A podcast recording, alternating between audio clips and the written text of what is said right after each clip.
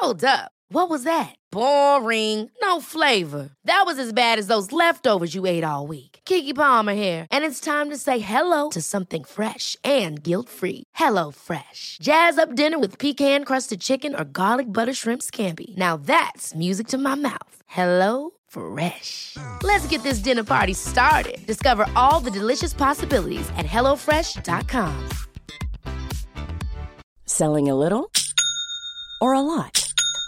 Shopify helps you do your thing however you cha-ching. Shopify is the global commerce platform that helps you sell at every stage of your business. From the launch your online shop stage to the first real life store stage, all the way to the did we just hit a million orders stage.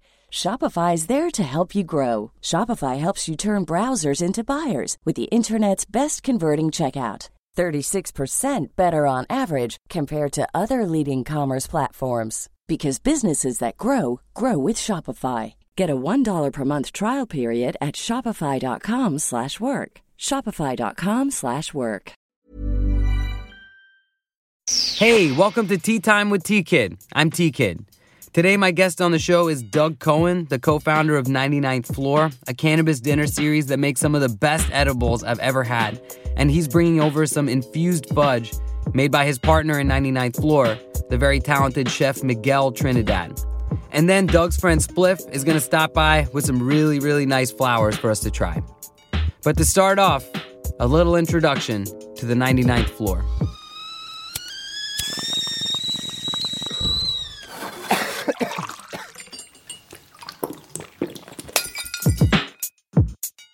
Today, we're hanging out with my friend Doug Cohen, the co founder of 99th Floor. That's a group that has a bunch of underground dinner parties that infuse gourmet food with cannabis in the best way. I've been to several of these dinners now, and every single time it is really exceptional. The food is really, really good, and it gets you just stoned enough. And Doug, I wanted to ask you how exactly did you get started doing cannabis dinners? Basically, I met Miguel. I was working with DJ Neil Armstrong on a project where like he was gonna teach chefs how to DJ, and then the chef was gonna teach him how to cook. So we did like a dinner party with chef with Miguel, uh, my partner in 99 Floors, Miguel Trinidad, and And he's the chef and like the culinary yeah, expert. He's the he's the dude. I mean, he's been you know on Food Network, Vice Munchies, um, two stars in the New York Times, which uh, two stars is really really exceptional.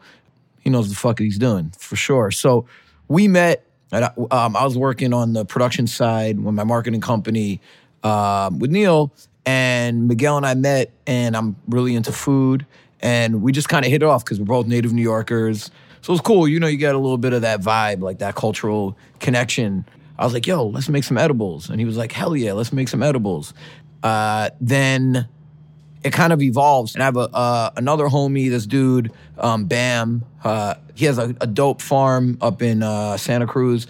And he was making these really amazing CO2 extractions, like terpy and delicious and smells good. And like, I'm not, I really don't like CO2 extraction generally have that like fucking weird flavor, but his shit was just delicious. So he was doing these really dope extractions. We are like, yo, let's go to Frisco, check out his farm, you know, learn more about cannabis, especially for, for Miguel.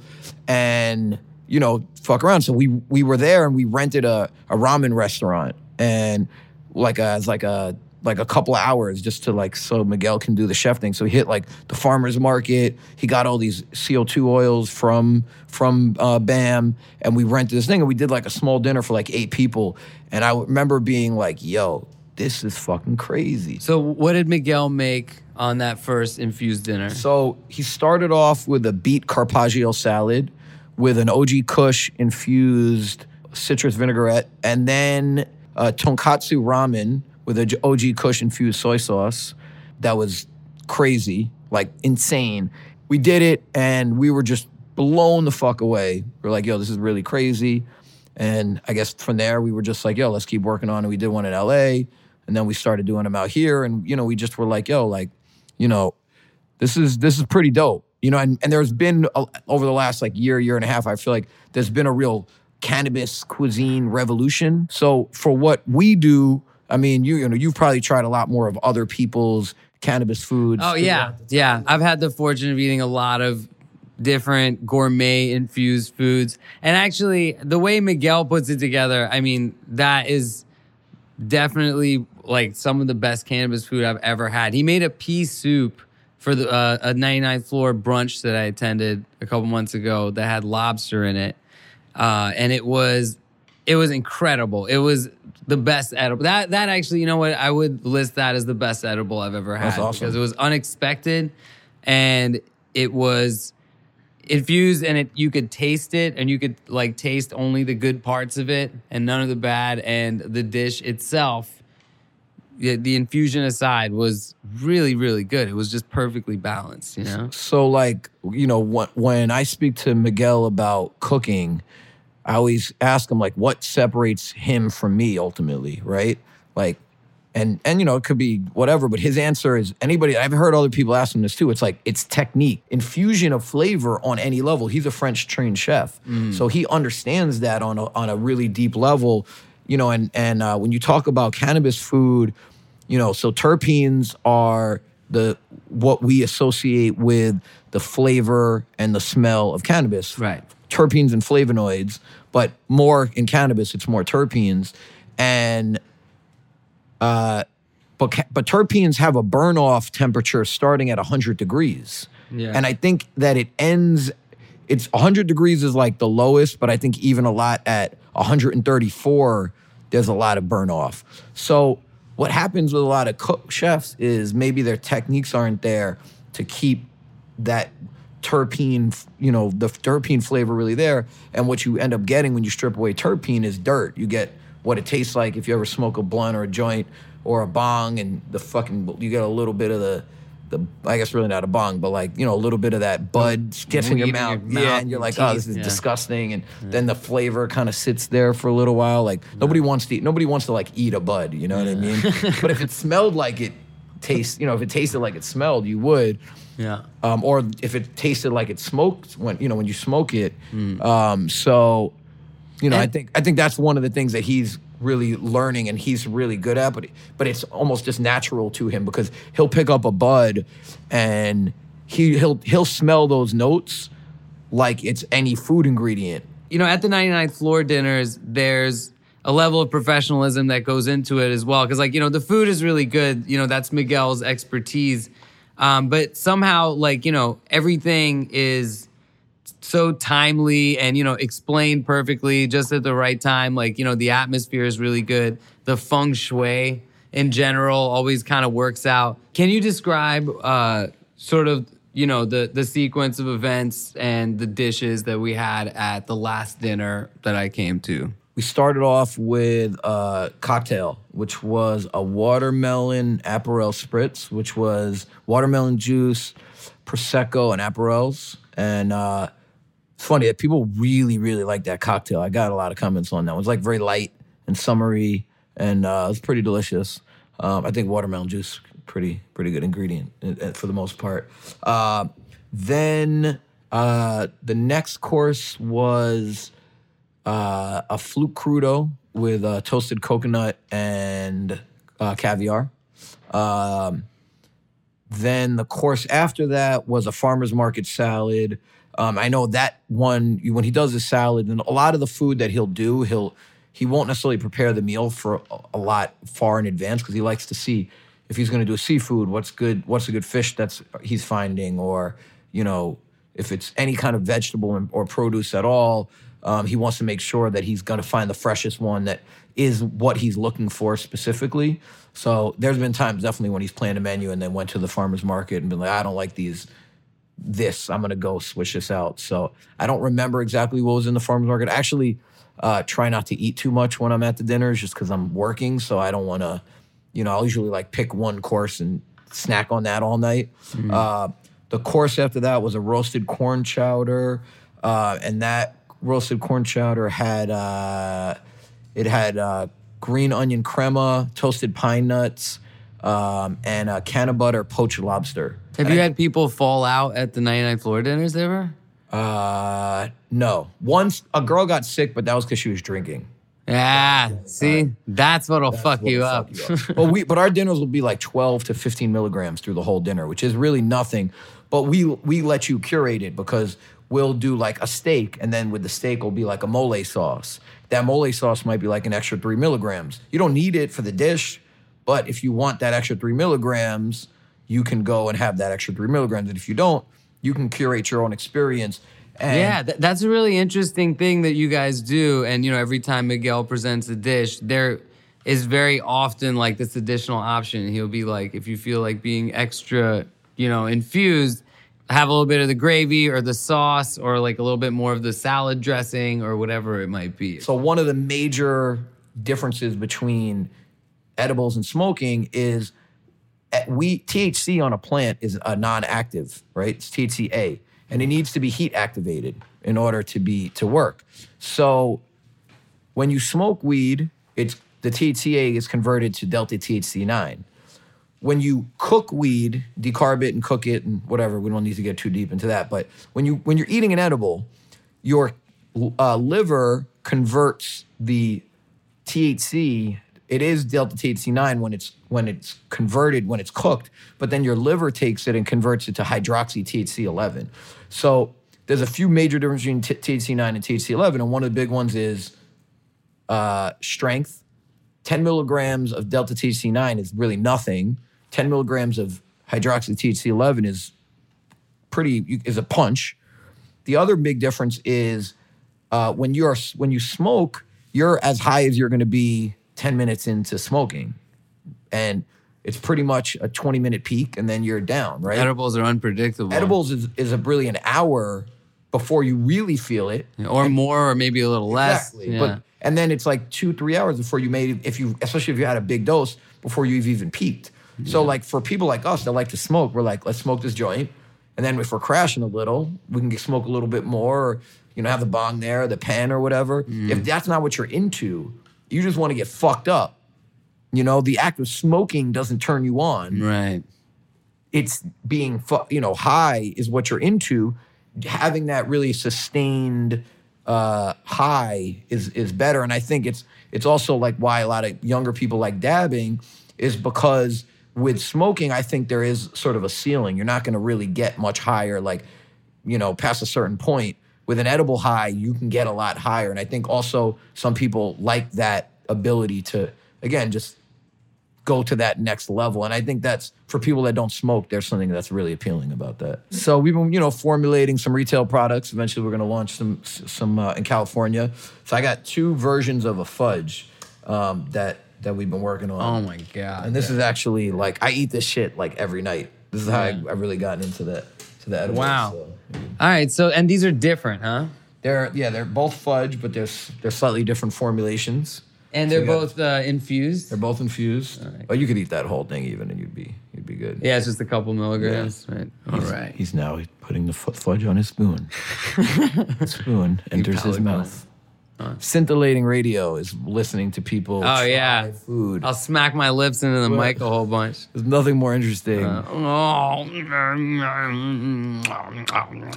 oh wow. Yeah, that's incredible. It tastes like a little spicier almost. There's like parts of the weed plant that are really tasty and parts that are not. And you know, you guys have always accomplished getting those tasty parts trying, we're right trying. in, fitting in just right. And right around then, Doug's friend Spliff stopped by with some weed.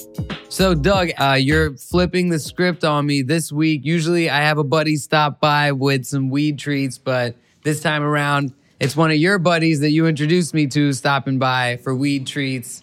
Uh, can you give him a little Give him intro? intro. Yeah. So I got my homie Spliff right here. What Uh, up, Spliff? Yes, yes, yes. How's it going, dude? Nice to see you. What up? So, Spliff is. I met Spliff a long time ago, maybe like almost 20 years ago, actually through his brother. This is like around when Sour Diesel was was coming out. You know, he just really like came around, and he always had like the craziest shit. Like, you know, that like I said, that's when like Sour was around and we're talking like 96, 7, whatever. You know, it was going for like 600 an ounce, 700 an ounce. In New York Jeez. in the 90s.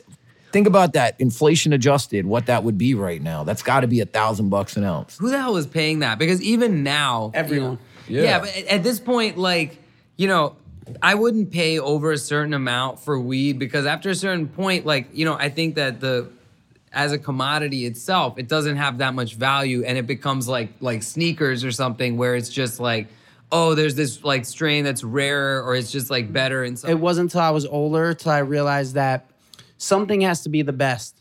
And the best in any product ever charges more.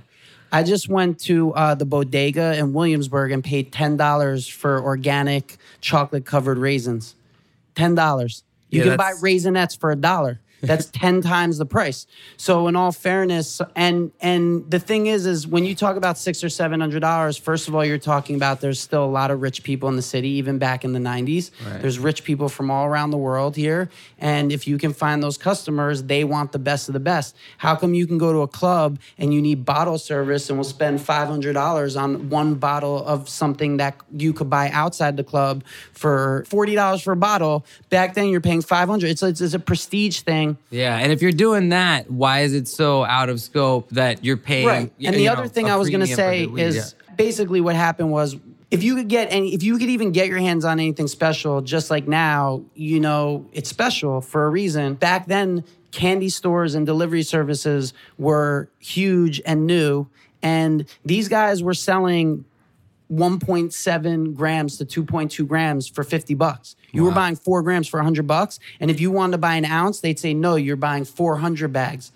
So you're getting a total of uh, 16 grams for 400 bucks. and that's like that's we would almost laugh like, that up. I grew up in a suburb and there were rich kids. And as soon as we got our license, we would go with kids who had money and it was nothing. And we'd go right to these services. We go to we go to the West Village and buy glass and bongs and all that. And then we go right to these services and we get the best weed humanly possibly because we could stay in Jersey and get like some okay stuff. Yeah. But we were connoisseurs and snobs back then and we were on the search for the best. And so this was what more like late '90s was it like Cartoon Network. this is this is the mid 90s and i think i the first time i saw aj sour d was 97 i had friends he was living upstate above the city he wasn't living in the city yet and i happened to be friends with people who could uh, see him and yeah it was the first uh, stuff that i was paying 500 an ounce for but i definitely gave him and other people grief about it and bitched you know, in the end, it was the best. The Connoisseur shit, just like anything, is small batch. The best cars to the best beers are small batch, and that's what makes it special. And the love and attention you can put into each batch is is superior. There's gonna be the Marlboro of weed when it's legal. There's gonna be like Camel and Marlboro, and there's gonna be the Budweiser, and they're gonna buy up land everywhere they can, and they're gonna make these giant corporate things, and they're gonna push out the little man, and that's all coming. And that's why places like California voted against it originally recreational. They were the first ones that could have done it before Colorado. They voted no, even though it's obviously a pro weed state. Anyone can get a um uh, Med uh, card. a med card if you pay 150 bucks, and you say. I, I, I need a bacchiotomy. Doctor said I My need a neck and my back. But it's like I think that's the only that's one of the main problems I have it too with the pharmaceutical and the corporate um, version of it that that it's taking away the innocence of what it was. Um. And I grew up being a little older than you, just seeing it evolve in this like you know I know a lot of hippies and I know a lot of hippies that grew the best weed that anyone ever saw. You know, and it's like that's what's special and then to like lose it to like corporations who were quick to put people in jail for this and now they're gonna like jump ship and be like actually i can make lots of money off this okay now we're gonna run this market Right. and i just think it's really uh Fuck that opinion. oh yeah, this is the thing heated. this No. is the thing he go ahead i'll let you finish and then i'll, I'll retort. I'll First stonily off, retort. just from a medical perspective, if we're really focused on cannabis as a as a- medicine, and we're but we're not. But but most people smoke it but recreational pharma- Yeah, no, but I'm saying the definition of what a pharmacies are not medicine is is also like but you know. pharmacies are not. Right, but the overwhelming majority of people just want to smoke it recreational, so that's actually trumps the medicinal use. No, but but right there's no recreational. It's it's a it's a life supplement, right? I think you know it's therapeutic. I think most people smoke weed because it's therapeutic. Honestly, I don't know. Like but again, it, it- the let's let's hear Doug stick Right. up There for is- corporate greed. no, it's not about sticking up for corporate greed. It's you know, there's medicine. we have to play some Viagra fudge in a minute. you doing a Viagra infused dinner? Uh, in New York. It's like an old another clientele. Actually, that's gonna be my game, man. You know, you got the weed dinner thing covered. I'm gonna do No, Viagra. it's like there was all this hookers there. natural dick medicine from like plants, Yeah, and then yeah, like yeah. it just turned corporate, dude. Yeah, it's in little pills at like the bodega. You know, Yeah, It- yeah, it's- of it's- course. It's called like No, whatever. I- I like, don't know anything about Silver that. Stallion. I've you know, never used Yeah, those. boner pills. You know, bodega boner pills. And that's it for this episode. Thanks so much for listening. To learn more about 99th Floor and their incredible dinner series, check them out on Instagram. That's at 99THFL. Have a good one.